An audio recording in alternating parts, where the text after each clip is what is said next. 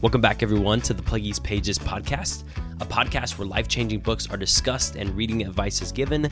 I am your host, Derek Pluggy, and if you find this podcast enjoyable, please subscribe, rate, and share it with others. For our episode today, I am going to answer a question that I was recently asked. And that question is Do you have any techniques for remembering what you read? I think we've all been there. You're diving into a book, and once you close the cover, you completely forget what it was that you just read. You then feel like a failure, and you feel like you then need to go back and reread that chapter. Or you start telling your friend about a book you are reading, and they ask you to explain more about it. And in that process, you start to draw a blank about what it was that you read. I know I have been there in those types of situations when it comes to reading, and honestly, it can be very frustrating. For some, this could be a reason why you find little interest or joy when reading a book. Listen, if this is you, know that there is hope and here are three tips to consider that might help you retain more of what you read. Tip number one highlight impactful sentences and paragraphs and refer back to them. I love to read with some type of writing tool in my hand. This can be a pen, highlighter, pencil, or whatever you find to be most useful. When you come across an amazing point or statement in your book, what I want you to do is underline or bracket it. Right? You are looking for any sentences or paragraphs that stand out to you as being noteworthy. Once you are done with the chapter and you have all your highlights, go back through the chapter and look specifically at them. Because this is going to give you a second opportunity to reread and analyze what it was that stood out to you. Having another look at what stood out to you will prove to be beneficial and help you remember. Now, there are a couple of other benefits of doing this. First, when you start back up in your book, you can quickly review what you've recently gone through with those highlights. Another benefit is that you can refer back to this book years later and examine what it was that stood out to you. And third, if you let others borrow the book, it can be meaningful and helpful for them to see what you marked. So grab your pen or highlighter and start marking up your book. Tip number two is to talk through it out loud. I think there can be an immense benefit to talking through the chapter or chapters that you recently read. So when you complete your reading, pretend that someone just asked you the question, So what did you read? Being able to articulate the author's points will help you retain what you read. Let me share how I go about this practically. Okay, my reading time is after I put my son Crew down for bed, so anywhere between 8 and 10:30.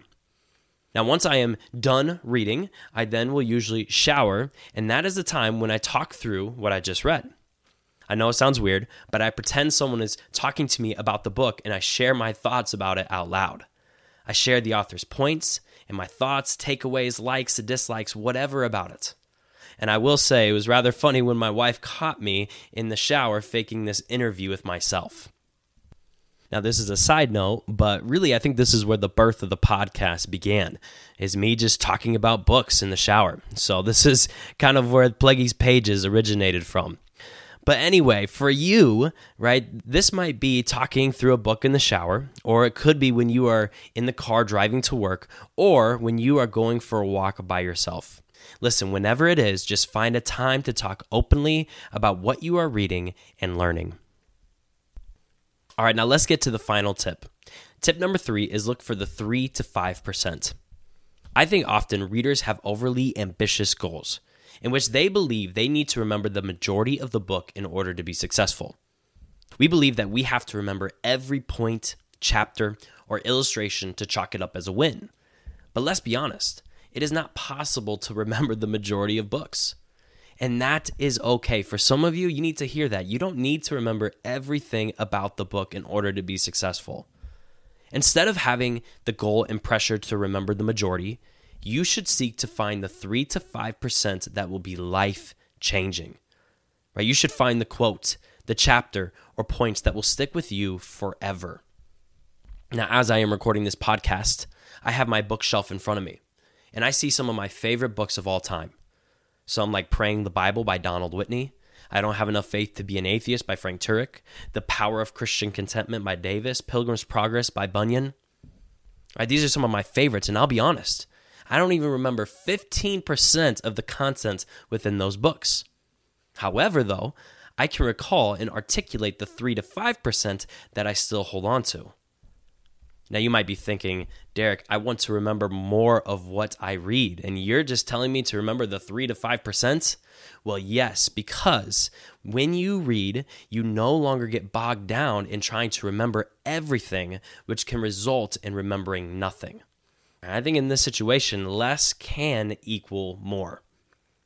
Right now, there might be another follow up question to this in which you ask, well, why even read to only remember 3 to 5%? Well, the reason why is because the 3 to 5% has the potential to change your life. So, there you have it three quick tips when it comes to remembering what you read. One, highlight sentences and paragraphs and refer back to them. Two, talk through it out loud. And three, look for the 3 to 5%. I hope you implement some of these tips in your reading endeavor. As always, thank you for tuning in to this episode. And remember, finding and reading great books could change your life for the better. We'll see you next time.